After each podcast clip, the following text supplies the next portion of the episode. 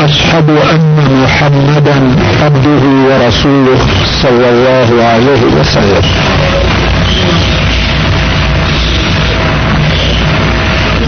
أما بعد، فإن خير الحديث كتاب الله، وخير الهدي هدي محمد صلى الله عليه وسلم، وشر الأمور محدثاتها، وكل محدثة بدعة، وكل بدعة ضلالة، وكل ضلالة في النار.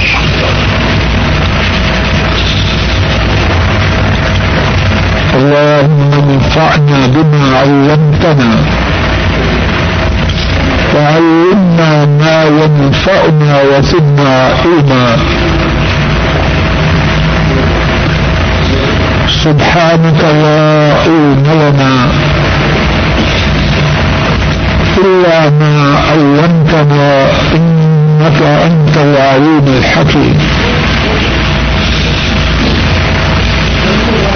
رب اشرح لي صدري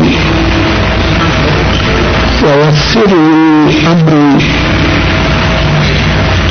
واحلل عقدة من لساني يفقهوا قولي. اللهم طهر قلوبنا من النفاق وأعمالنا من الرياء وألسنتنا من الكذب وأعيننا من الخيانة، فإنك تعلم خائنة الأعين وما تخفي الصدور. اللهم إنا نعوذ بك من علم لا ينفع، ومن قلب لا يخشع، ومن نفس لا تشبع، ومن دعاء لا يستجاب لها. اللهم إنا نسألك علما نافعا وعملا متقبلا ورزقا طيبا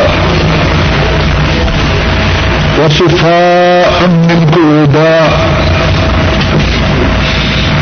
أما بعد، باب ادعوا الدين إليه واتقوه، ولا تكونوا من المشركين.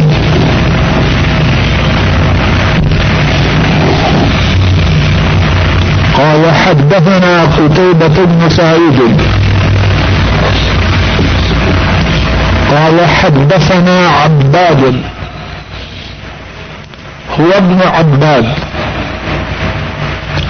عن أبي جمرة عن ابن عباس رضي الله تعالى عنهما قال: قدم وفد عبد القيس على رسول الله صلى الله عليه وسلم، فقالوا: إنا من هذا الحي من ربيعة، ولسنا نصل إليك إلا في الشهر الحرام، فمرنا بشيء ناخذه عنك فمرنا بشيء ناخذه عنك وندعو إليه من وراءنا. فقال: آمركم بأربع وأنهاكم عن أربع: الإيمان بالله، ثم فسرها لهم شهادة أن لا إله إلا الله وأني رسول الله وإقام الصلاة وإيتاء الزكاة وأن تودوا إلي خمس ما غنمتم وأن عن الذب والحنثم والمطير والنكيش. لام ہے اللہ تعالیٰ کا ارشاد جس کے معنی یہ ہیں اللہ کی طرف جھکنے والے، اسی سے ڈرو، اللہ سے ڈرو اور نماز کو قائم کرو اور مشرک نہ بنو. امام بخاری رحمہ اللہ بیان کرتے ہیں ہم سے یہ حدیث عتبہ بن سعید نے بیان کی اور قتیبہ نے فرمایا ہم سے یہ حدیث عباد نے بیان کی اور وہ ابن عباد ہیں، اور انہوں نے ابو جمرہ سے اور ابو جمرہ نے عبداللہ بن عباس رضی اللہ تعالی عنہما سے یہ حدیث روایت کی. انہوں نے فرمایا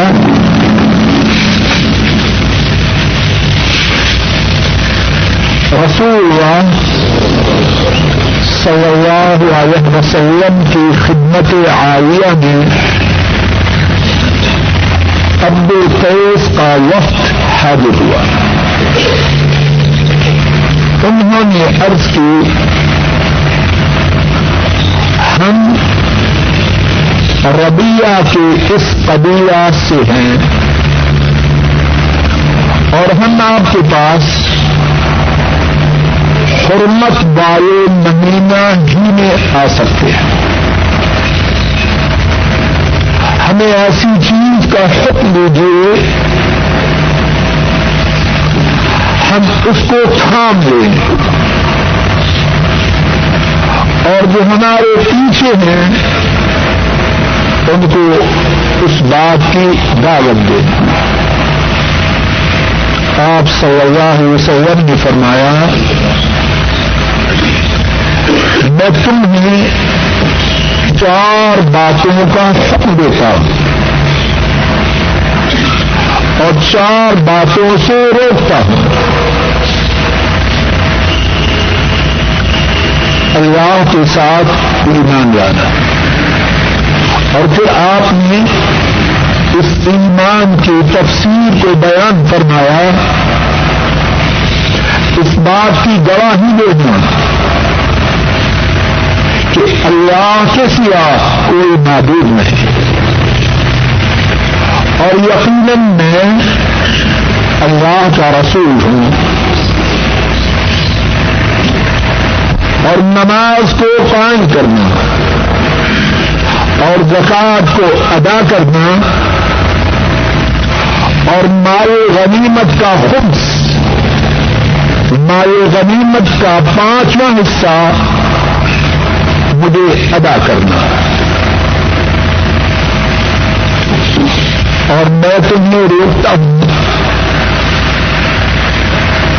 کدو کی چوبی سے بنے ہوئے برتن سے اور سبز مٹکوں سے اور روغنی برتن سے اور لکڑی کے کھودے ہوئے برتن سے.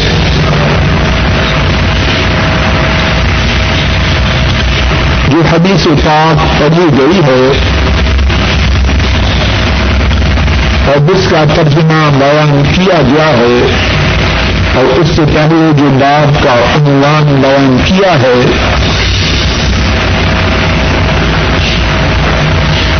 پہلے بات کے متعلق کچھ بات سننے، پھر اس کے بعد اللہ کی توفیق سے حدیث پاک کے متعلق قدر تفصیل سے بات کی کوشش کریں گے.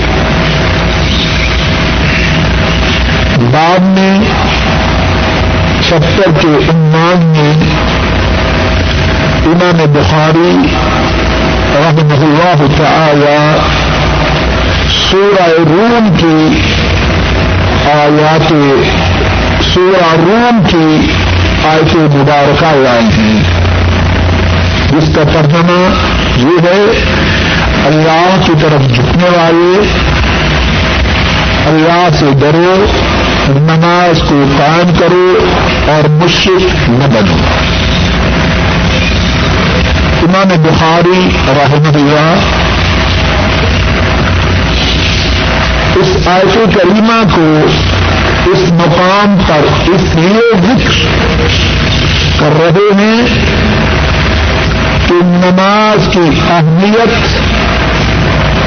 واضح ہو جائے، اور وہ کس طرح نماز کو قائم کرو اور مشرک نہ بنو. کیا بات اس آیت کریمہ کے حصے سے معلوم ہو رہی ہے؟ جو نماز کو قائم نہ کرے گا کیا بن جائے گا؟ مشرک بن جائے گا. اور ایک بلکہ ایک سے زیادہ گزشتہ دروس میں نماز کی اہمیت کے بارے میں گفتگو ہو چکی ہے، اور اللہ کی توفیق سے یہ بھی بیان ہو چکا ہے کہ بے نماز کا چھوڑنے والا ہے اس کا اسلام سے کوئی تعلق نہیں. امام بخاری رحمہ اللہ اس باب میں نماز بھی کی اہمیت کو بیان فرمانا چاہتے ہیں، اور اس کے بعد یہ حدیث پاک ہے اس کے متعلق اللہ کی توفیق سے گفتگو کرنے کی کوشش کرتے ہیں. اس حدیث پاک میں بہت سے مسائل ہیں، چند ایک کا ذکر شمار کر کے چند ایک کا ذکر شمار کر کے کرتے ہیں. پہلی بات یہ ہے کہ وفد عبد القیس عبد القیس کا وفد نبی کریم صلی اللہ علیہ وسلم کی خدمت میں حاضر ہوا. آپ صلی اللہ علیہ وسلم کی خدمت عالیہ میں اپنا سوال پیش کرنے سے پہلے اپنے متعلق بتلایا کہ عرض کی ہم ربیعہ کے قبیلے سے ہیں اور آپ کے پاس حرمت والے مہینے میں آ سکتے ہیں، ہمیں ایسی بات کا حکم دیجیے کہ اس بات کو تھام لے اور اپنے پیچھے والوں کو اس بات کی دعوت دیں. یہ جو آنے والے وقت کی گفتگو ہے اس میں کتنی باتیں ہیں. نمبر ایک، جو آنے والا ہو اس کے لیے مناسب ہے کہ اپنی گفتگو کے آغاز میں اپنا تعارف کروائے. تعارف کروا رہے ہیں کہ نہیں؟ ہم ربیہ قبیلے سے آپ کے پاس بس حرمت والے مہینے میں آ سکتے ہیں، اپنا تعارف کروا رہے ہیں اور اس کے بعد اپنا سوال پیش کر رہے ہیں، اور ان کے تعارف میں ان کے سوال کی اہمیت واضح ہے. دور سے آئے ہیں، ہر وقت آ نہیں سکتے.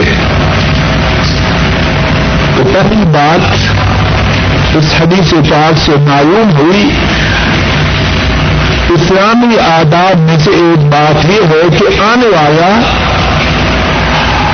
اپنا اپنے سوال کے پیش کرنے سے پہلے اپنا تعارف کروائے, اور تعارف کا یہ مقصد نہیں کہ لمبی چوڑی تقریر شروع کر دے, یہ مطلب کی بات ہے. دوسری بات توجہ کیجیے, آپ سے جو سوال کر رہے ہیں خوب توجہ کیجیے. فمرتہ جو شریف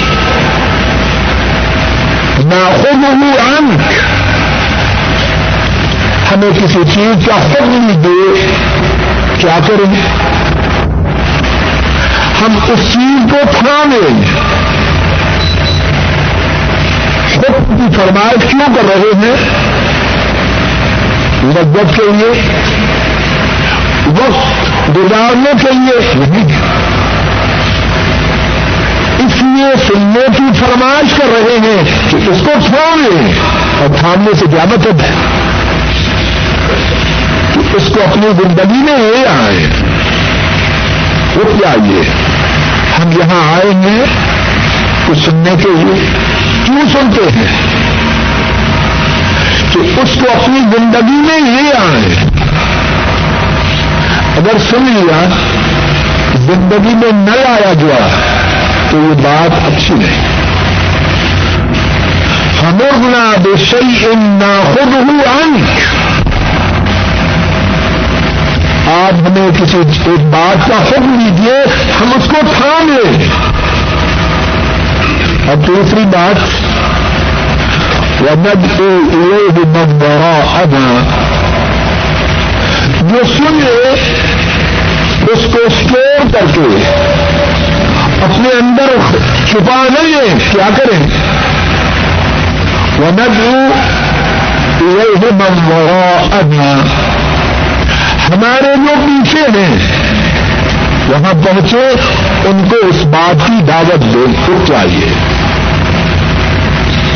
ہمارے یہاں عام تصور کیا ہے, دین کی بات کون کرے؟ مولوی صاحب, ڈاکٹر صاحب, حافظ صاحب, ہم ہم سے ووٹ کمائیں. سنیے یہ تصور اسلام میں بھی ہے, اسلام میں یہ تصور بھی ہے. اسلام میں ہر مسلمان دین کی دعوت کے دینے والا ہے. اب آپ کے سامنے صحیح بخاری کی حدیث پڑھ رہا ہوں, آئے ہیں سوال کر رہے ہیں اور ساتھ ہی عرض کر رہے ہیں آپ سے لیں گے, آپ کی بات کو تھامیں گے, اور اس کے بعد کیا کریں گے؟ وَنَدْعُو إِلَيْهِ مِنْ وَرَاءَنَا, وہ ہمارے پیچھے ہیں. وَنَدْعُو إِلَيْهِ مِنْ وَرَاءَنَا, وہ ہمارے پیچھے ہیں, ان کو دعوت دیں گے.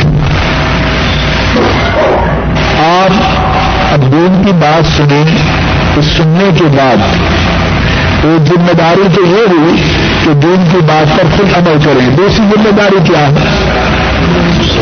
اپنے گھروں میں پہنچے, اپنے سکن میں پہنچے ہیں, جو بات سنی ہے وہاں پہنچا ہے.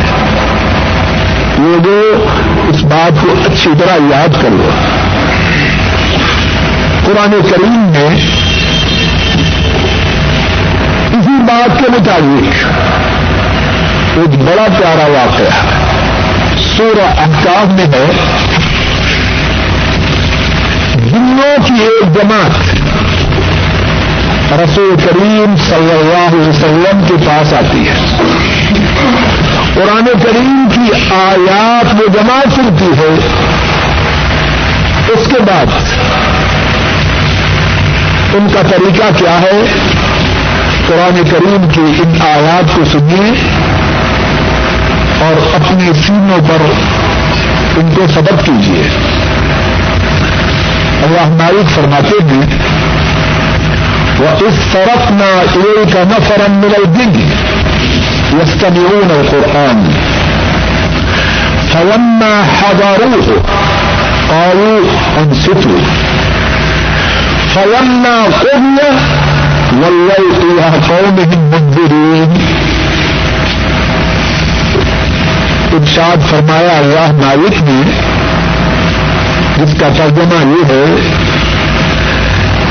جب ہم نے آپ کی طرف دنوں کی ایک جماعت کو متوجہ کیا، یستمعون القرآن، وہ قرآن سنتے تھے توجہ سے، فلما حضروہ، جب وہ مجلس قرآن میں پہنچے، قالوا انصتوا، انہوں نے ایک دوسرے سے کہا چپ چپ ہو جاؤ، فلما قضوا، جب وہ مجلس برخاست ہوئی، ولوا الی قومہم منذرین، وہ دن اپنی قوم کی طرف پلٹے، اس طرح پلٹے.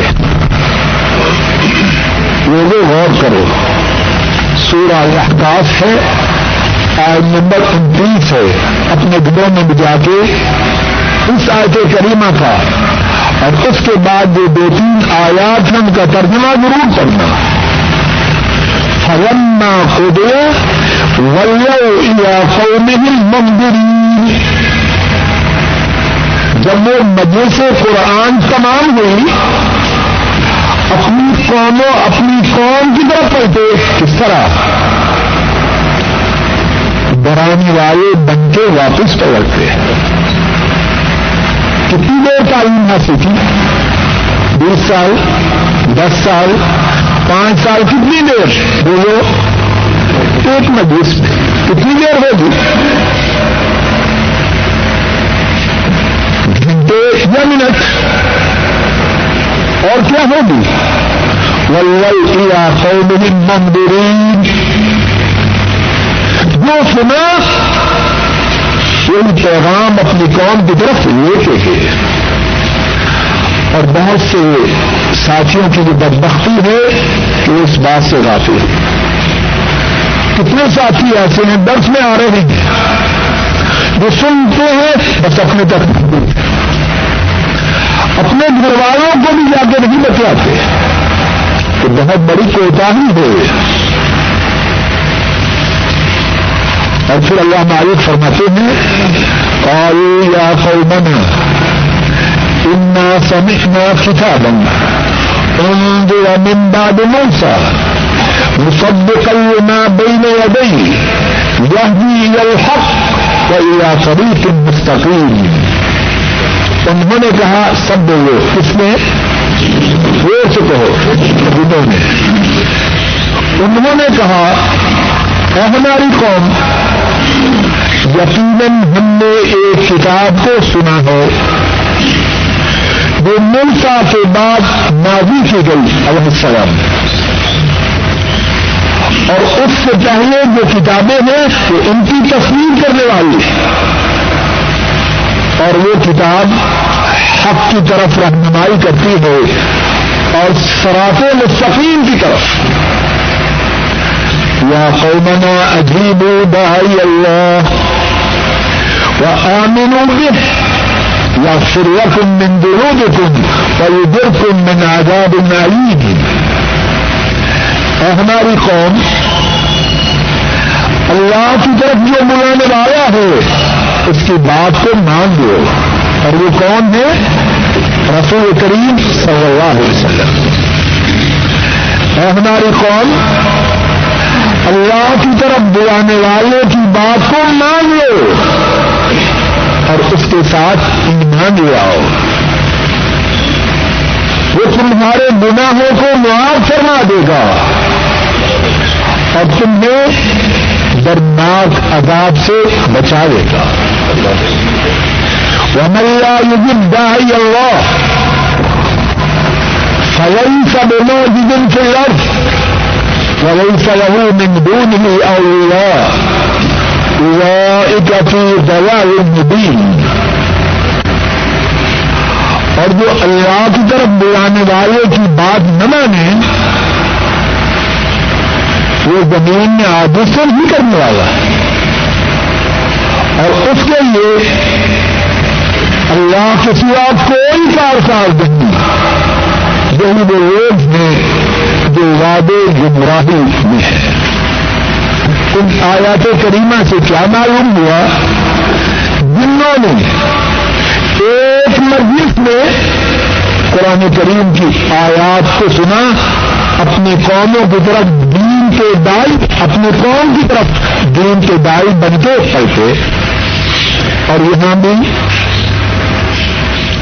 وفد ابو قیس حضرت صلی اللہ علیہ وسلم سے دین کی بات سمجھانے کی فرمائش کر رہے ہیں, اور ساتھ ہی عرض کر رہے ہیں کہ ہمارے پیچھے لوگ ہیں, ان کو جا کر دین کی دعوت دیں. اور رسول کریم صلی اللہ علیہ وسلم نے جب ان کو دین کی بات بتلا دی تو فرمایا, توجہ کیجیے, احفظوہن واخبروا بہن من وراءکم, جو بات میں نے بتلائی ہے اس کو یاد کر لو, اور اس کے بعد تمہارے جو پیچھے ہیں ان کو جا کے اس بات کی خبر کرو. آپ صلی اللہ علیہ وسلم بھی ان میں کس بات کا پابند کر رہے ہیں؟ دو باتوں کا, جو سنا ہے اس کو یاد کرو, اور جو تمہارے پیچھے لوگ ہیں ان کو جا کر اس بات کی دعوت دو. صحیح بخاری میں ایک اور حدیث ہے, رسول کریم صلی اللہ علیہ وسلم فرماتے ہیں, بلغوا عنی ولو آیہ, اگر تم تک میری طرف سے ایک آیت پہنچ جائے اس کو آگے پہنچاؤ. تو اس حدیث پاک سے جو مسائل معلوم ہو رہے ہیں ان میں سے تیسرا مسئلہ کیا ہے کہ دین کی جس کو بات دین کی بات کا جس کو علم ہو جائے اس بات کو آگے پہنچائے. ہاں, یہاں اس بات کا اہتمام لازم ہے, مفتی اسلام نہ بنے, شیخ الاسلام نہ بن جائے, ہر بات کے مطابق فتوی دے رہا نہیں. جس بات کا پکا علم ہو وہ بات آگے بتلائے. اب یہ نہ ہو اپنی طرف سے حرام حلال کے فتویٰ دے رہا ہے, ایسا نہ کرے, اس میں تباہی و بربادی ہے. چوتھی بات اس حدیث پاک میں یہ ہے, آپ صلی اللہ علیہ وسلم نے فرمایا, میں تمہیں چار باتوں کا حکم دیتا ہوں اور چار باتوں سے روکتا ہوں, اور پھر اس کے بعد چار حکم والی باتیں اور چار وہ باتیں بتلائیں جن سے منع کیا. اس میں بھی خاص بات ہے, اور وہ بات یہ ہے کہ تعلیم کے بہترین اسالیب میں سے ایک اسلوب یہ ہے, منصوبہ توجہ کیجیے, تعلیم کے بہترین اسالیب میں سے ایک اسلوب یہ ہے کہ اپنے شاگردوں کو پہلے بات کا خلاصہ دیا جائے, پھر اس کے بعد تفصیل دی جائے, پہلے اجمال پھر تفصیل. آپ فرما رہے ہیں چار باتوں کا حکم دیتا ہوں, چار باتوں سے روکتا ہوں, اور پھر اس کے بعد تفصیل بیان کی. کتنا عمدہ اور پیارا انداز ہے, اور اس سے یہ ہے کہ بات کا ذہن میں اترنا آسان ہو جاتا ہے. اور یہاں ایک پانچویں بات, اور وہ بھی تعلیم کے متعلق ہی ہے, تعلیم کے بہترین اسالین میں سے ایک اسلوب یہ ہے کہ گن کر بات بتلائی جائے. ایک یہ جیسے ذکر کر دو, یہ کرنا یہ کرنا یہ کرنا یہ نہ کرنا یہ نہ کرنا یہ نہ کرنا, بات کہنے کا یہ بھی انداز ہے.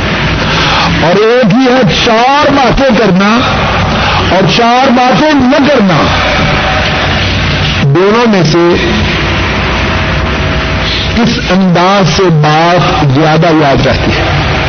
میں وہ جن کے چار باتیں کرنی ہے چار نہیں کرنی, اور ایسی عمدہ باتیں کیوں نہ ہو, رسول کریم صلی اللہ علیہ وسلم اللہ کی ساری مخلوق میں سے بہترین معلم, ایسا معلم نہ ان سے پہلے تھا, نہ ان کے زمانہ مبارک میں تھا, اور نہ قیامت تک ہوگا. چھٹی بات, پانچوں دن چھٹی بات, اشرف صاحب آپ ڈبو یاد رکھنا, چھٹی بات, چار باتوں کا حکم دیا وہ کیا ہے. اور میں پہلی بات الایمان باللہ, اللہ پر ایمان لانا. چھٹی بات کیا معلوم ہوئی کہ اللہ پر ایمان اس کی کتنی زیادہ اہمیت ہے.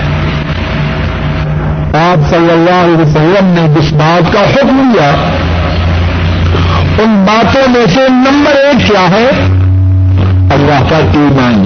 اور جو نمبر ایک ہے اس کی اہمیت بھی سب سے زیادہ ہے. ساتویں بات, جب آپ نے ایمان باللہ فرمایا تو خود اس کی تشریح بھی فرمائی. تو ساتویں بات کیا معلوم ہوئی؟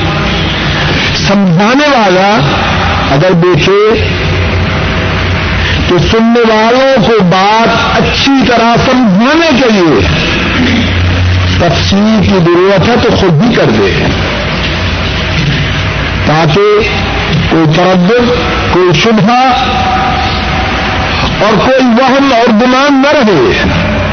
آپ صلی اللہ علیہ وسلم خود بھی تفسیر بیان فرما رہے ہیں. اور تفسیر کیا بیان کی؟ اللہ پر ایمان کی. اس بات کی گواہی دینا کہ اللہ کے سوا کوئی معبود نہیں, اور اس بات کی گواہی دینا کہ محمد صلی اللہ علیہ وسلم اللہ کے رسول ہے. اور یہاں ساتویں بات یہ نوٹ کیجیے کہ یہ جو گواہی ہے کہ اللہ کے سوا کوئی معبود نہیں, دین میں اس کی انتہائی اہمیت. خوب توجہ کیجیے, جس میں یہ بات نہیں اس کا کوئی عمل قبول نہیں. نماز, روزہ, زکات, حج, اگر اس میں خلل ہے اس گواہی میں کہ اللہ کے سوا کوئی معبود ہے, اس کی کوئی عبادت قبول نہیں.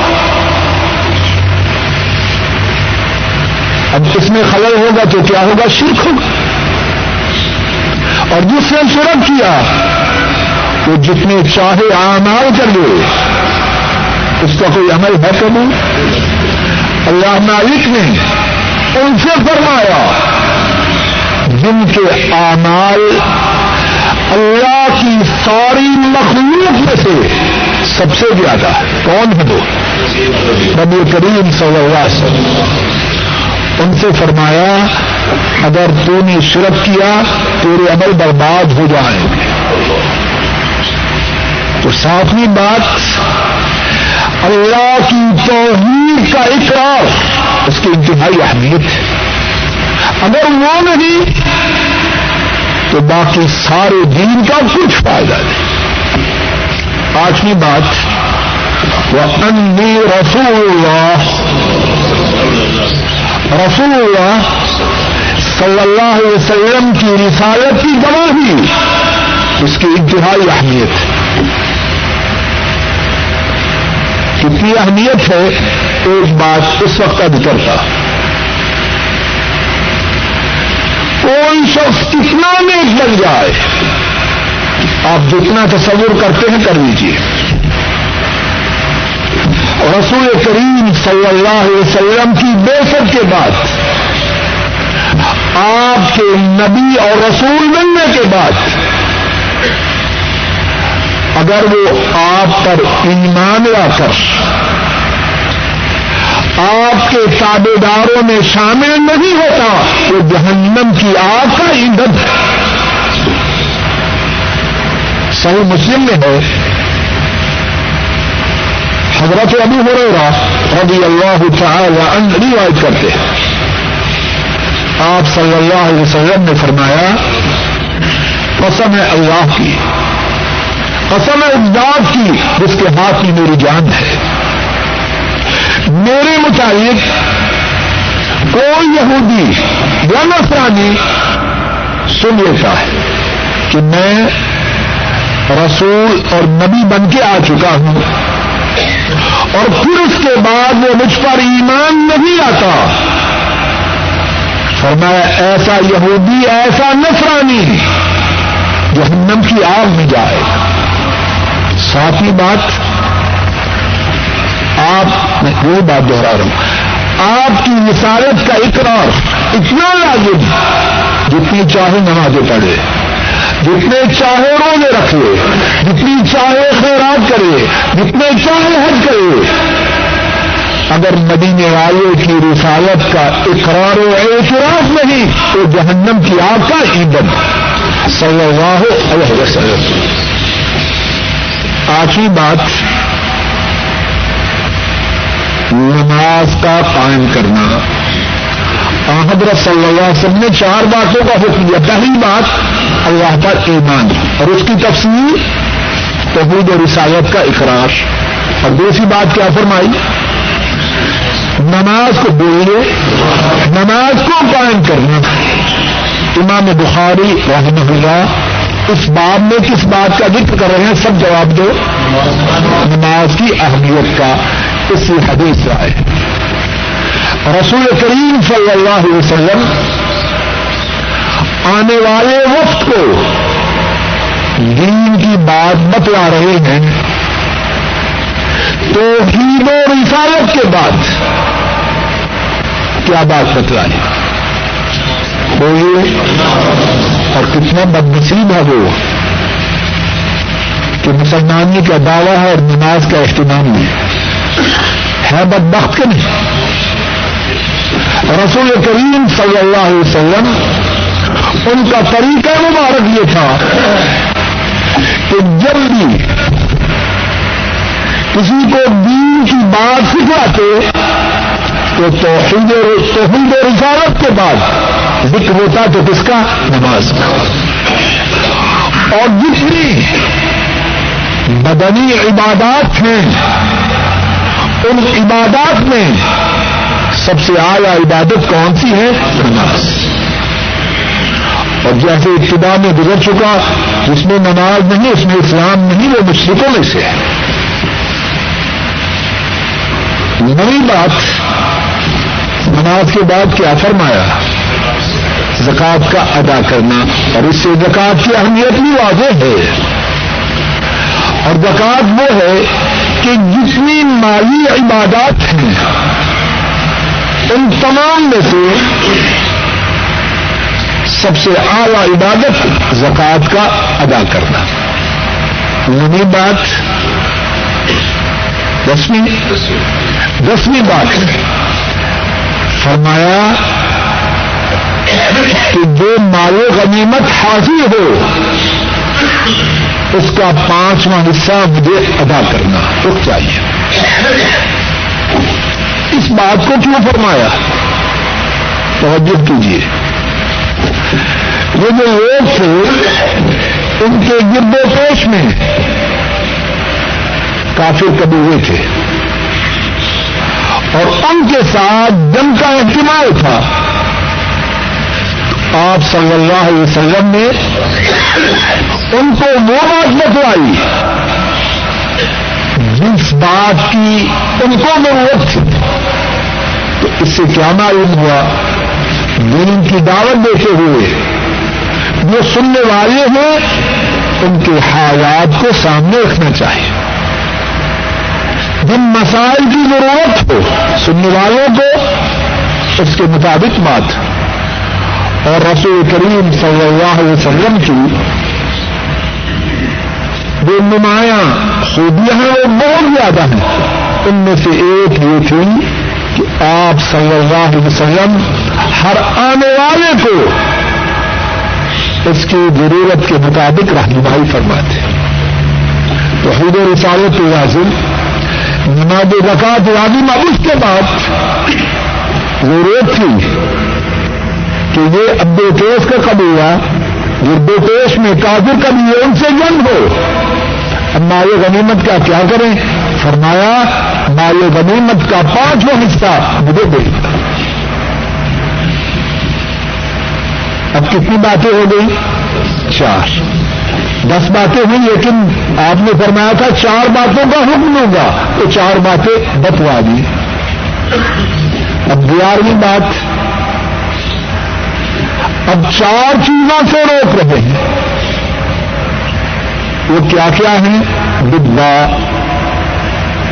جو بڑا سا قدم ہوتا ہے اس کو خالی کر کے قرآن عرب کے لوگ اس میں مبنی دائتیں پانی اور کھجور وغیرہ, تو شربت بھی بنتا اور اس میں نشہ بھی لوگی پیدا ہوتا. اسی طرح ہنتم سمجھن کے مت کے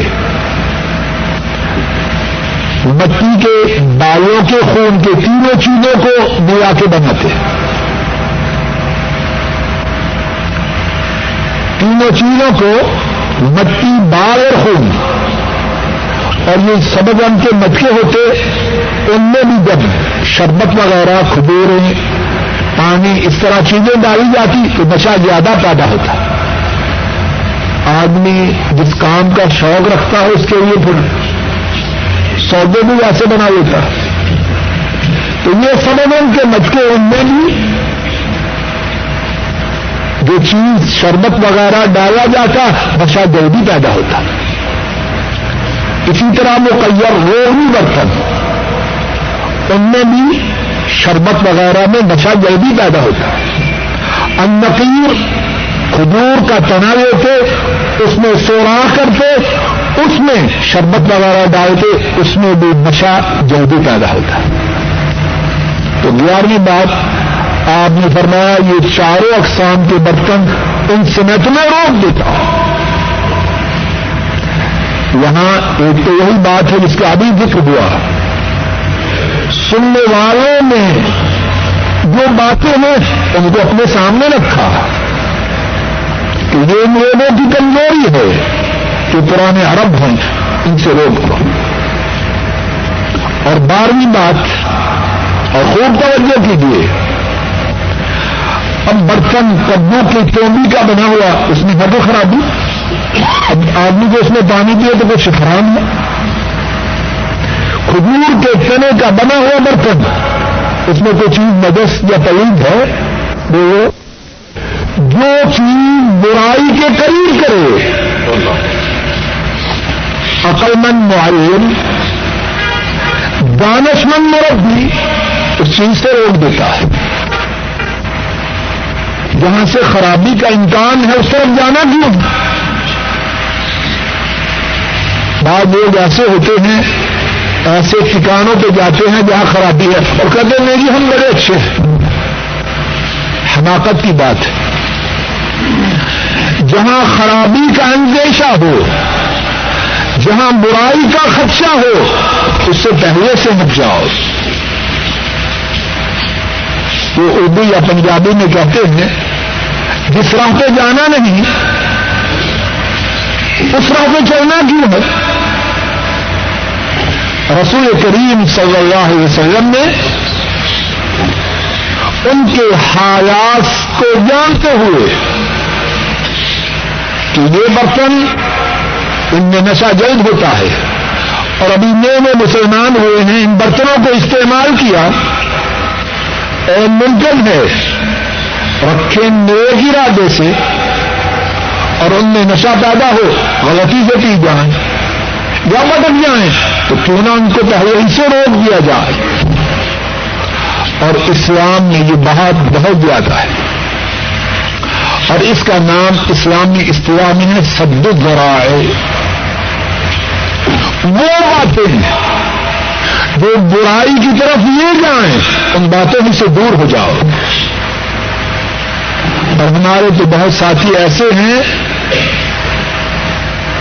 برائی کرتے ہیں اور وہ برائی اور بڑی برائی کی طرف لے جاتے ہیں اور کہتے ہیں نہیں ہم پہ کوئی اثر نہیں ہوتا. مثال کے طور پر گانے سنتے ہیں، گانوں کا سننا بجائے خود حرام ہے،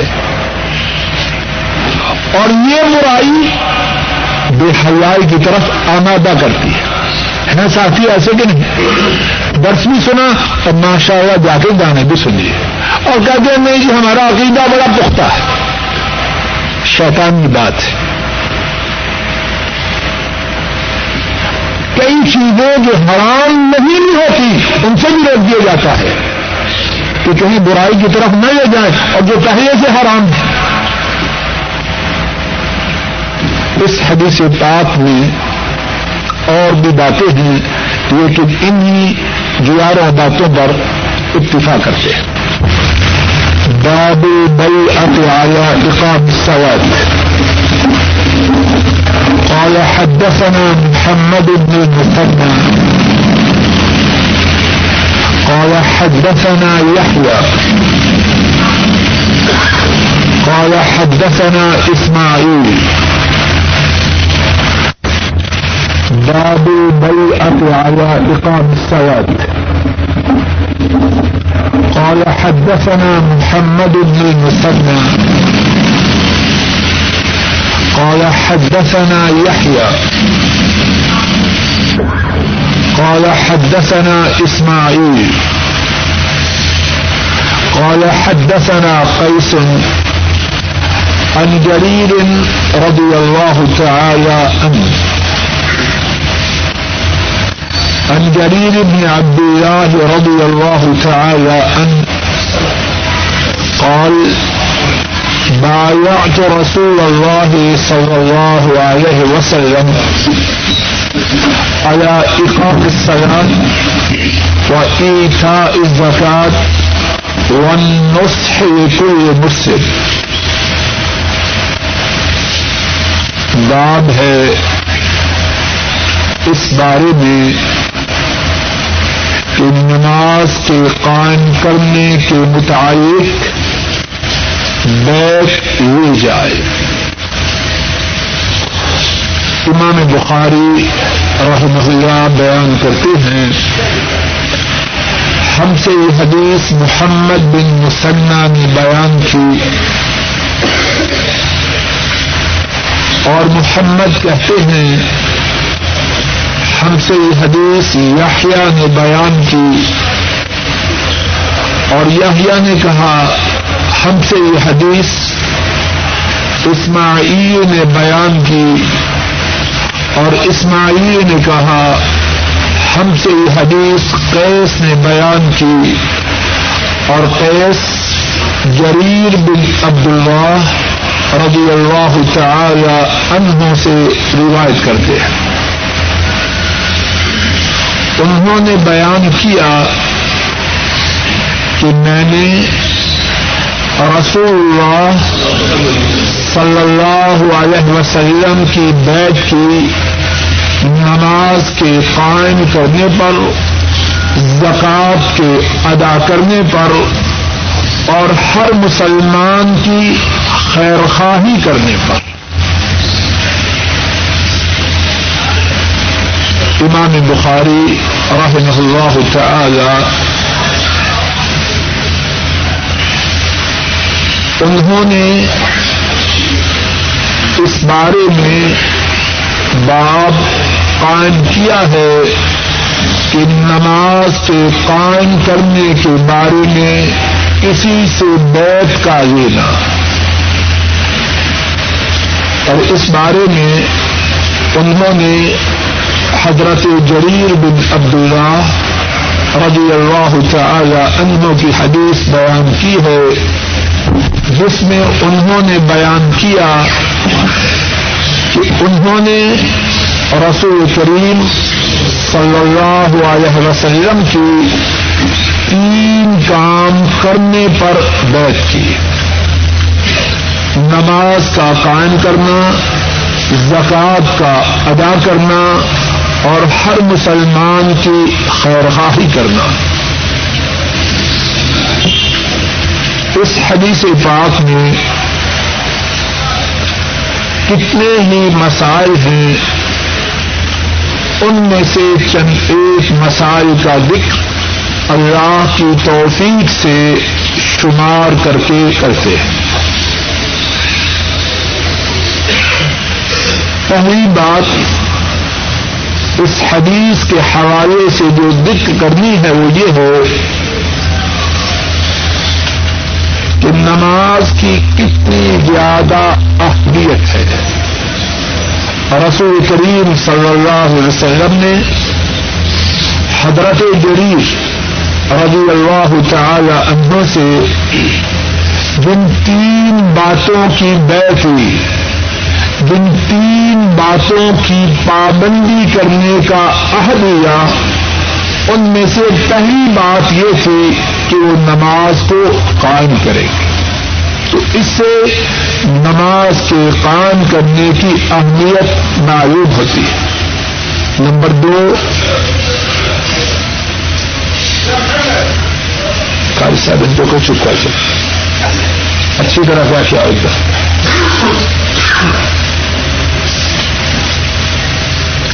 نمبر دو، رسول کریم صلی اللہ علیہ وسلم نے زکوٰۃ کے ادا کرنے کی بیعت کی، زکوٰۃ کے ادا کرنے کا عہد لیا، اور اس سے زکوٰۃ کی اہمیت بھی معلوم ہوتی ہے۔ نمبر تین، رسول کریم صلی اللہ علیہ وسلم نے ہر مسلمان سے خیر خواہی کرنے کی بیعت لی، اور اس سے ہر مسلمان کے ساتھ خیر خواہی کرنے کی اہمیت بھی واضح ہوتی ہے۔ ایک اور بات اسی حدیث کے حوالے سے وہ یہ ہے کہ جو ہر مسلمان کی خیر خواہی کرنی ہے وہ کیا ہے۔ یہ جو لفظ ہے وَالنُّصْحُ لِكُلِّ مُسْلِمٍ، امام نووی رحمہ اللہ بیان کرتے ہیں کہ عربی زبان میں کوئی ایسا لفظ نہیں، عربی زبان میں کوئی ایک ایسا لفظ نہیں جو اس لفظ کے معنی کو ادا کر سکتے ہیں۔ اتنا جامع لفظ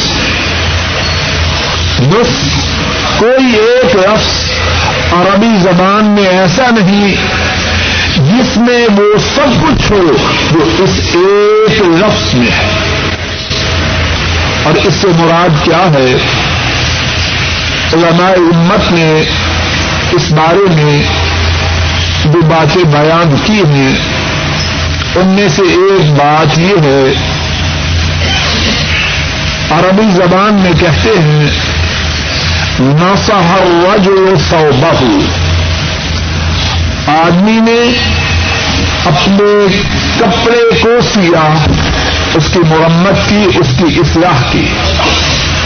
اس طرح جو اپنے مسلمان بھائی کو نصیحت کرتا ہے، اس کی خیرخواہی کرتا ہے، وہ اس کی تکمیل میں، اس کے مکمل کرنے میں اس کی مدد کرتا ہے۔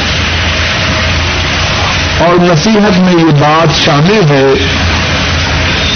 کہ اپنے مسلمان بھائی کے لیے وہ پسند کیا جائے جو آدمی اپنے لیے پسند کرے، جو اپنے لیے ناپسند کرے وہ اس کے لیے ناپسند کرے۔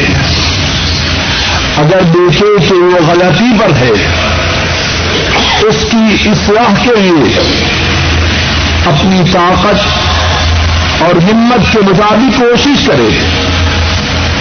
اگر کوئی کسی کو غلط راہ پہ دیکھے، اس کو سیدھے راہ پہ لانے کے لیے اپنی استطاعت کے مطابق کوشش نہ کرے تو اس نے اپنے مسلمان بھائی کی خیر خواہی نہیں کی۔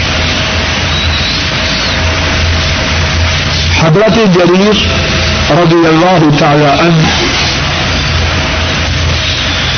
جنہوں نے حضرت صلی اللہ علیہ وسلم کی ان تین باتوں پر بیعت کی، ان کا طرز عمل اس بارے میں کیا تھا؟ علماء امت نے بیان کیا ہے، امام نووی رحمہ اللہ نے اپنی کتاب شرح النووی میں اور حافظ ابن حجر نے فتح الباری میں ان کے متعلق کچھ واقعات بیان کیے ہیں کہ وہ کس طرح مسلمانوں کی خیر خواہی کیا کرتے ہیں۔ انہی واقعات میں سے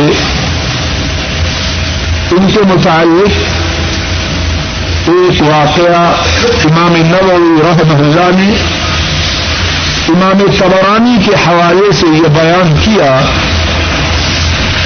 ان کا ایک غلام گیا اور تین سو درہم کا ایک گھوڑا خرید کر لے آیا۔ جب غلام گھوڑا لے کے آیا اور بتلایا کہ تین سو درہم کا خریدا ہے، فرمانے لگے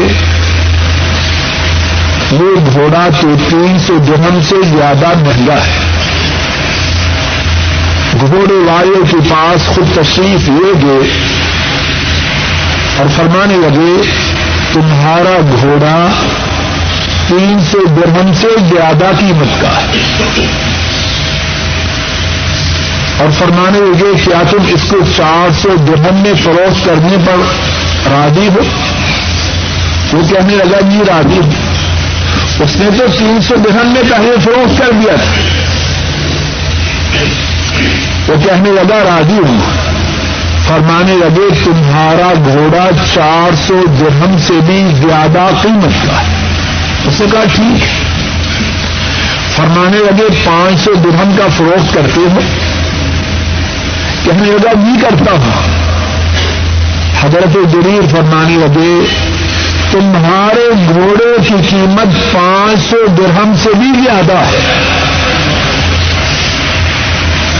تو شخص کہنے لگا ٹھیک ہے، فرمانے لگے کیا چھ سو درہم میں فروخت کرتے ہو؟ کہنے لگا جی ٹھیک ہے، فرمانے لگے تمہارے گھوڑے کی قیمت چھ سو درہم سے بھی زیادہ ہے۔ اللہ اکبر، ایسے لوگ بھی۔ وہ کہنے لگا جی ٹھیک ہے، فرمانے لگے کیا سات سو درہم میں اپنے گھوڑے کو فروخت کرتے ہو؟ کہنے لگا جی ٹھیک ہے، فرمانے لگے تمہارے گھوڑے کی قیمت اس سے بھی زیادہ ہے، اور آٹھ سو درہم اس کو دے دی۔ نبی مکرم صلی اللہ علیہ وسلم سے جب ہر مسلمان کی خیر خواہی پر بیعت کی تو اس کی اس طرح پابندی، اور انہی کے متعلق حافظ ابن حجر رحمہ اللہ نے امام ابن حبان رحمہ اللہ کے حوالے سے نقل کیا ہے جب بھی کوئی سودا کرتے، اللہ اکبر، جب بھی کوئی سودا کرتے خواہ فروخت کرتے یا خریدتے، توجہ کیجیے، اگر فروخت کرتے تو خریدار کو کہتے سنو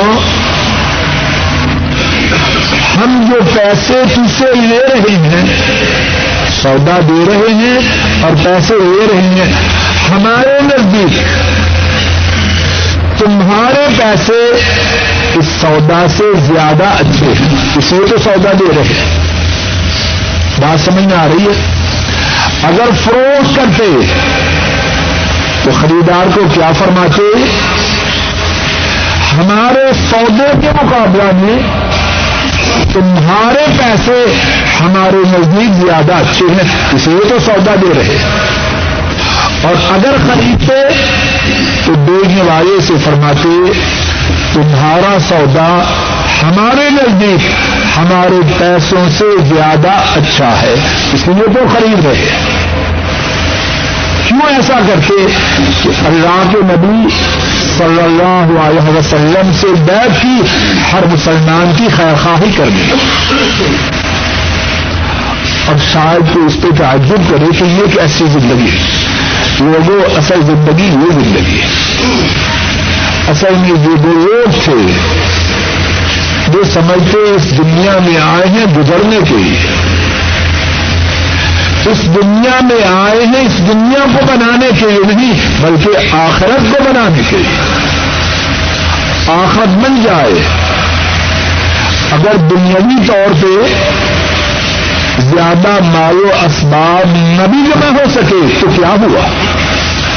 اور پھر بات یہ ہے کہ جو آخرت کا ارادہ کرے اللہ سے دنیا کی خیر و برکات سے بھی محروم نہیں رکھے. اس حدیث پاک کے حوالے سے ایک اور بات ہے, اس پہ ذرا توجہ کیجیے. گزشتہ درس میں ہم نے وفد عبد القیس کے متعلق حدیث پڑھی. آپ صلی اللہ علیہ وسلم نے اس وفد کے لوگوں کو جن باتوں کا حکم دیا ان باتوں میں سے ایک بات یہ تھی کہ جب تمہاری کافروں سے جنگ ہو تو جو مال غنیمت حاصل ہو اس کا پانچواں حصہ مجھے دینا ہے. ان کو اس بات کا حکم دیا. اور جریر رضی اللہ تعالی عنہ ان سے بیعت لے رہے ہیں تو جن تین باتوں کی بیعت لی ان تین باتوں میں سے ایک بات یہ تھی کہ ہر مسلمان کے ساتھ خیرخواہی کرنی. توجہ کرو. محدثین بیان کرتے ہیں کہ رسول کریم صلی اللہ علیہ وسلم کی تعلیم میں آپ کے وعظ میں بہت خوبیاں تھیں اور آپ کے وعظ اور تعلیم کی خوبیوں میں سے ایک نمایاں خوبی یہ تھی کہ ہر آنے والے سے وہ بات فرماتے جو اس کے زیادہ متعلق ہوتی. وفد عبد القیس کے وفد کے لوگ ان کے حالات ایسے تھے کہ کافروں سے جنگ تھی, مال غنیمت کا معاملہ ان کو درپیش آنا تھا, اس لیے ان سے غنیمت کے متعلق بات کی. اور یہ جو حضرت جریر رضی اللہ تعالی عنہ تھے یہ اپنی قوم کے سردار تھے اور سرداروں کو اس بات کی خصوصی تاکید کی ضرورت ہوتی ہے کہ اپنے ساتھیوں اپنے پیروکاروں کی خیرخواہی کرے. ہر مخاطب سے وہ بات کی جس کی اسے زیادہ ضرورت تھی. اور دین کی بات میں اس بات کا بہت اہتمام کرنا چاہیے کہ جس سے بات کرے اس کے حالات کو سمجھے. اور اس کا یہ مقصد نہیں کہ دین کو بدل دے. دین کی باتیں تو اٹل ہیں, دین کی باتیں تو قطعی ہیں, لیکن ہر بیمار کو وہ نسخہ دیا جائے جو اس کے بیما... جو اس کی بیماری کے مطابق ہو. باب الصلاۃ کفارہ. قال حدثنا مسدد قال حدثنا یحییٰ عن الأعمش قال حدثني شقيق قال سمعت حذيفة رضي الله تعالى عنه قال كنا جلوسا عند عمر رضي الله تعالى عنه فقال أيكم يحفظ قول رسول الله صلى الله عليه وسلم في الفتنة؟ قلت أنا كما قاله. قال إنك عليه أو عليها لجريء. قلت فتنة الرجل في أهله وماله وجاره يكفرها الصلاة والصوم والصدقة والأمر بالمعروف والنهي عن المنكر. والأمر والنهي فتنة الرجل في أهله وماله وولده وجاره تكفرها الصلاة والصوم والصدقة والأمر والنهي. قال ليس هذا أريد، ولكن الفتنة التي تموج كما يموج البحر. قال ليس عليك منها بأس يا أمير المؤمنين، إن بينك وبينها بابا مغلقا. قال أيكسر أم يفتح؟ قال يكسر. قال إذن لا يغلق أبدا. قلنا أكان عمر رضي الله تعالى أن يعلم الباب؟ قال نعم، كما أن دون الغد الليلة إني حدثته بحديث ليس بالأغاليط، فهمنا أن نسأل حذيفة رضي الله تعالى عنه، فأمرنا مسروكا فسأله فقال الباب عمر رضي الله تعالی عنہ. باب ہے اس بارے میں کہ نماز کفارہ ہے، نماز کی وجہ سے اللہ گناہوں کو معاف کرتے ہیں. امام بخاری رحمہ اللہ بیان کرتے ہیں، ہم سے حدیث مسدد نے بیان کی. مسدد نے کہا ہم سے یہ حدیث یحییٰ نے، اور یحییٰ نے عامش سے روایت کی، اور عامش نے کہا مجھے یہ حدیث شقیق نے بیان کی، اور شقیق نے کہا میں نے حذیفہ رضی اللہ تعالی عنہ سے سنا، انہوں نے کہا ہم عمر رضی اللہ تعالی عنہ کے پاس بیٹھے تھے، انہوں نے فرمایا فتنہ کے متعلق رسول اللہ صلی اللہ علیہ وسلم کی حدیث کا علم کس کو ہے؟ میں نے کہا مجھے. اور ٹھیک اسی طرح جس طرح آپ صلی اللہ علیہ وسلم نے وہ حدیث بیان کی، عمر رضی اللہ تعالی عنہ نے فرمایا تو اس حدیث کے بیان کرنے کے بارے میں جری ہے، بہادر ہے. میں نے کہا آدمی کا فتنہ اس کے گھر میں، اس کے مال میں، اس کے پڑوسی میں، اس کو نماز، روزہ، صدقہ، نیکی کا حکم دینا، برائی سے روکنا، یہ اعمال اس فتنہ کو دور کر دیتے ہیں. عمر رضی اللہ تعالی عنہ نے فرمایا میرا سوال یہ نہیں،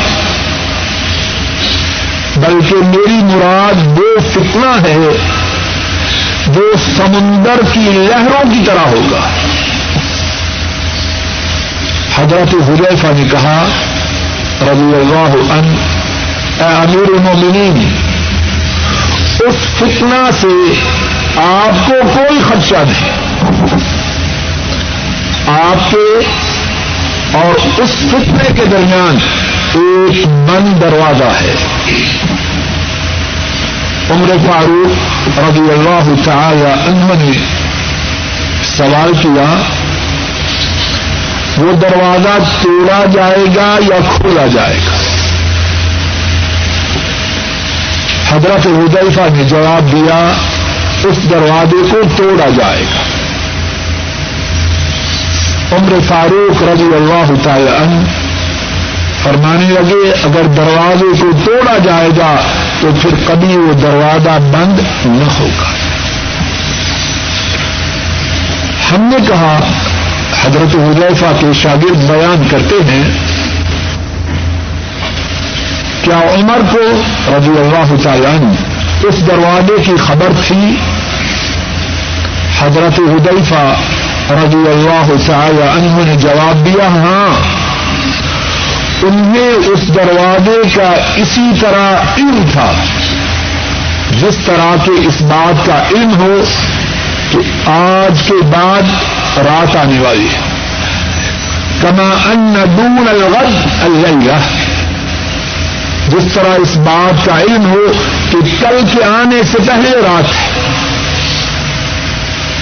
میں نے اسے میں نے انہیں رسول کریم صلی اللہ علیہ وسلم کی حدیث بتلائی تھی، کوئی غلط بات نہ بتلائی تھی. راوی بیان کرتا ہے کہ ہم نے حضرت حذیفہ رضی اللہ تعالی عنہ سے مزید سوال کرنے میں ڈر محسوس کیا. ہم نے مسروق سے کہا تم سوال کرو. مسروق نے ان سے پوچھا تو حضرت حذیفہ رضی اللہ تعالی عنہ فرمانے لگے کہ یہ دروازہ عمر رضی اللہ تعالی عنہ ہے. اس حدیث میں بہت سی باتیں ہیں،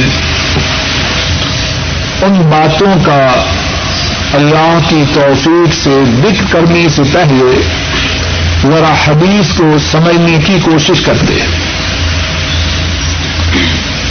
اس حدیث میں جو بات بیان کی گئی ہے وہ یہ ہے عمر فاروق رضی اللہ تعالی عنہ وہ تشریف فرما ہیں، ان کے ساتھ ان کے ساتھی ہیں اور انہی ساتھیوں میں حضرت حذیفہ رضی اللہ تعالی عنہ بھی موجود ہے. عمر فاروق رضی اللہ تعالی عنہ اپنے ساتھیوں سے سوال کرتے ہیں رسول کریم صلی اللہ علیہ وسلم نے فتنہ کے متعلق جو بات بیان کی ہے کسی کو یاد ہے؟ حضرت حذیفہ رضی اللہ تعالی عنہ جواب میں عرض کرتے ہیں مجھے یاد ہے اور اچھی طرح یاد ہے بغیر کسی کمی اور بیشی کے. عمر فاروق رضی اللہ تعالی عنہ انہیں کہتے ہیں کہ تم اس بارے میں نبی کریم صلی اللہ علیہ وسلم کی حدیث بیان کرنے میں بڑے جری ہو، بڑی جرأت کا مظاہرہ کرتے ہو. پھر حضرت حذیفہ فرماتے ہیں کہ فتنہ کے متعلق رسول کریم صلی اللہ علیہ وسلم کا فرمان یہ ہے جس کا ترجمہ یا جس سے مراد یہ ہے کہ آدمی جو گناہ کرتا ہے اور گناہ کا سبب اپنے گھر والے، اپنا مال یا اپنے پڑوسی ہوتے ہیں. کیا مقصد؟ گھر والوں میں مشغول ہوا اور کوئی گناہ ہو گیا، مال کی وجہ سے کوئی گناہ ہو گیا، پڑوسیوں کی وجہ سے کوئی گناہ ہو گیا. حضرت حذیفہ رضی اللہ تعالی عنہ بیان کرتے ہیں کہ ان تینوں اسباب سے جو گناہ ہوتے ہیں جب آدمی چار کام کرے، نماز پڑھے، روزہ رکھے، صدقہ و خیرات کرے، نیکی کا حکم دے، برائی سے روکے، اللہ ان گناہوں کو معاف کر دیتے ہیں. عمر فاروق رضی اللہ تعالی عنہ فرماتے ہیں میں اس فتنہ کے متعلق سوال نہیں کر رہا، میں تو اس فتنہ کے متعلق سوال کر رہا ہوں وہ اتنا زیادہ ہوگا جس طرح کے سمندر کی لہروں میں طوفان آتا ہے. حضرت حذیفہ رضی اللہ تعالی عنہ جواب میں فرماتے ہیں اے امیر المومنین وہ جو فتنہ ہے اس بارے میں آپ کو ڈرنے کی کوئی ضرورت نہیں. آپ کے اور اس فتنے کے درمیان من دروازہ ہے. یہ فتنہ تو تب ہوگا جب آپ نہ ہوں گے. جب تک آپ ہیں نہ وہ فتنہ ہوگا اور نہ ہی آپ کو اس فتنے کے بارے میں فکر مند ہونے کی کوئی ضرورت. عمر فاروق رضی اللہ تعالی عنہ فرماتے ہیں کہ میرے اور اس فتنے کے درمیان جو دروازہ ہے وہ کھولا جائے گا یا توڑا جائے گا. حضرت حذیفہ رضی اللہ تعالی عنہ جواب میں عرض کرتے ہیں اس دروازے کو توڑا جائے گا. عمر فاروق رضی اللہ تعالی عنہ فرماتے ہیں کہ جب دروازے کو توڑا گیا تو پھر قیامت تک وہ دروازہ بند نہ ہوگا. اس حدیث میں کتنی ہی باتیں ہیں اور جو باتیں اللہ کی توفیق سے عرض کرنا ہے ان میں سے پہلی بات حضرات صحابہ رہنمائی حاصل کرنے کے لیے اللہ کے رسول صلی اللہ علیہ وسلم کی احادیث کے متعلق اپنے ساتھیوں سے سوال کیا کرتے ہیں. عمر فاروق رضی اللہ تعالی عنہ کی مجلس ہے. عمر فاروق رضی اللہ تعالی عنہ کیا سوال کر رہے ہیں؟ فتنہ کے متعلق رسول کریم صلی اللہ علیہ وسلم کا کسی کو ارشاد معلوم ہو تو مجھے بتلائے. تو پہلی بات معلوم ہوئی کہ حضرات صحابہ حضرت صلی اللہ علیہ وسلم کے ارشادات کے متعلق ایک دوسرے سے سوال کرتے. نمبر دو اور نمبر دو بیان کرنے سے پہلے آپ سے پوچھتا ہوں عمر بڑے ہیں یا حذیفہ؟ عمر بڑے ہیں یا سارے مجلس والے؟ ہمارا ایمان ہے حضرت ابو بکر رضی اللہ تعالی عنہ کے بعد امت میں سب سے بلند و بالا سب سے اعلیٰ عمر فاروق ہے رضی اللہ تعالی عنہ. اب وہ سوال کر رہے ہیں اپنے دور خلافت میں. کن سے سوال کر رہے ہیں؟ اپنے ساتھیوں سے. اور بلا شک و شبہ عمر فاروق رضی اللہ تعالی عنہ اپنی شان و عظمت میں اپنے مقام و مرتبہ میں ان تمام سے زیادہ بلند ہے. تو عمر فاروق رضی اللہ تعالی عنہ ان کے سوال سے کیا بات معلوم ہوئی؟ اس بات میں کچھ حرج نہیں کچھ مذائقہ نہیں کہ زیادہ شان والا اونچے مقام والا زیادہ علم والا اپنے سے کم مقام والے سے دین کے کسی معاملے کے متعلق سوال کرے. اس میں کیا حرج ہے؟ اور اس کے ساتھ ساتھ تیسری بات یہ بھی معلوم ہوتی ہے کہ عمر فاروق رضی اللہ تعالی عنہ اپنے بلند مقام کے باوجود ان میں کتنی تواضع ہے. ان کا عالی مقام کا ہونا امیر المؤمنین ہونا اس بات کی راہ میں رکاوٹ نہیں کہ اپنے ساتھیوں سے اللہ کے رسول صلی اللہ علیہ وسلم کے ارشادات کے متعلق استفسار کریں. چوتھی بات حضرت حذیفہ رضی اللہ تعالی عنہ جب عمر فاروق رضی اللہ تعالی عنہ نے فرمایا کہ فتنہ کے متعلق رسول اللہ صلی اللہ علیہ وسلم کا ارشاد کس کو معلوم ہے، کس کو یاد ہے؟ حضرت حذیفہ رضی اللہ تعالیٰ انہوں نے جواب میں کہا مجھے، اور اسی طرح جس طرح کے اللہ کے نبی صلی اللہ علیہ وسلم نے بیان کیا۔ تو چوتھی بات یہ معلوم ہوتی ہے کہ ضرورت کے وقت آدمی اپنی تعریف کر سکتا ہے۔ اب اس میں ان کی تعریف ہے کہ نہیں، یاد ہے، اور کس طرح یاد ہے؟ ٹھیک اسی طرح جس طرح آپ نے بیان کیا ہے۔ اور ضرورت کیا ہے؟ اب اللہ کے رسول صلی اللہ علیہ وسلم کی حدیث بیان کرنی ہے تو بتلا رہے ہیں، کچی بکی بات نہیں کہہ رہا، شک شبے کی بات نہیں کہہ رہا، خوب اچھی طرح یاد ہے۔ ضرورت کے وقت آدمی اپنی تعریف کر سکتا ہے۔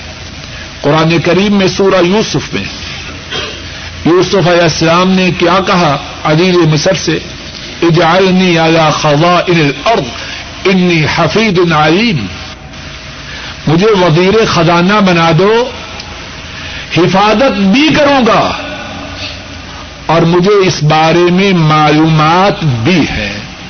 ضرورت کے وقت آدمی تعریف کر سکتا ہے، لیکن اپنی تعریف کرتے ہوئے جھوٹ نہ بکے، زمین اور آسمان کے قیابے نہ ملائے، سچی سچی اپنے متعلق رپورٹ پیش کر دیں۔ پانچویں بات، حضرت حذیفہ رضی اللہ تعالی عنہ جب انہوں نے یہ بات کہی تو عمر فاروق رضی اللہ تعالی عنہ نے فرمایا انک علیہ لجری او علیہا۔ حضرت حذیفہ فرماتے ہیں کہ عمر فاروق نے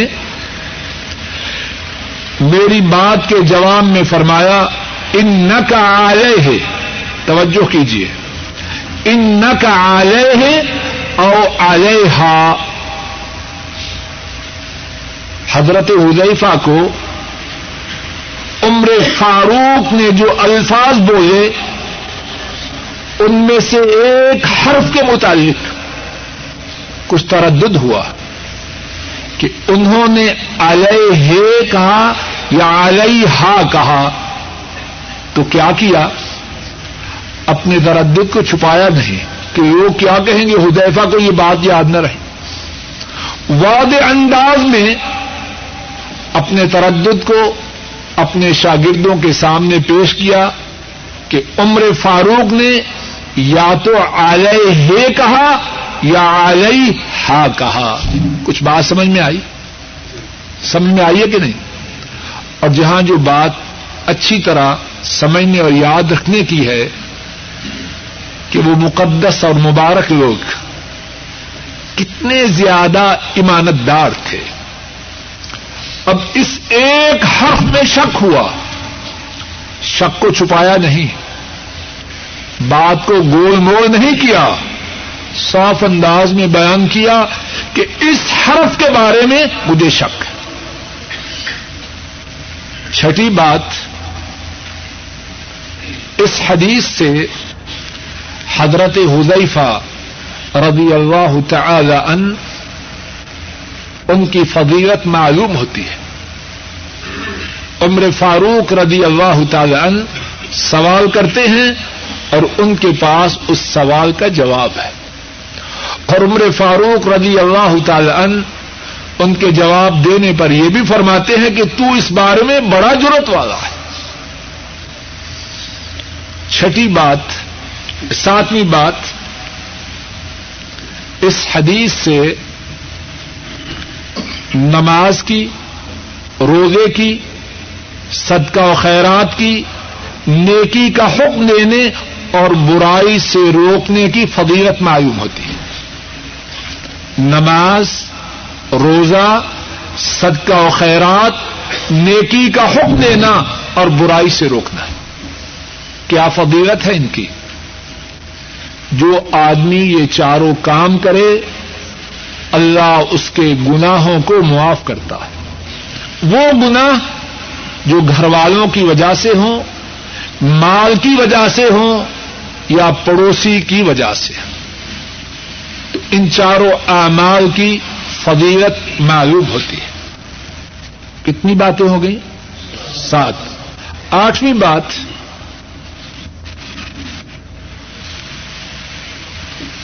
حضرت حذیفہ رضی اللہ تعالی عنہ انہوں نے جب جواب دیا تو عمر فاروق رضی اللہ تعالی عنہ فرماتے ہیں میں نے اس بارے میں سوال نہیں کیا.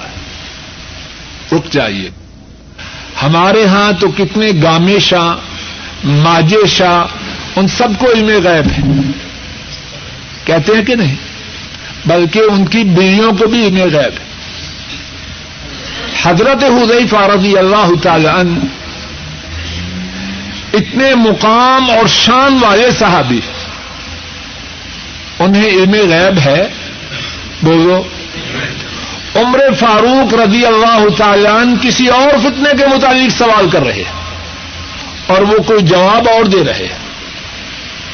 عمر فاروق فرماتے ہیں میں اس فتنے کے متعلق سوال نہیں کرتا، میں تو اس فتنے کے متعلق سوال کرتا ہوں جو سمندر کی لہروں کی طرف، سمندر کی لہروں کی مانند آئے گا، میں تو اس کے بارے میں سوال کر رہا.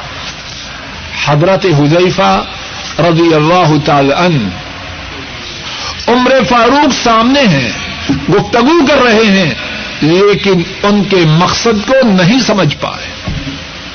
اور اصل بات یہ ہے، اور شوال رب کے سوا کوئی میں غیب نہیں جاتے. نویں بات، اس حدیث پاک میں عمر فاروق رضی اللہ تعالی عنہ کی فضیلت کا ذکر ہے. حضرت حذیفہ نے فرمایا وہ فتنہ جو سمندر کی لہروں کی طرح آئے گا، اے امیر المومنین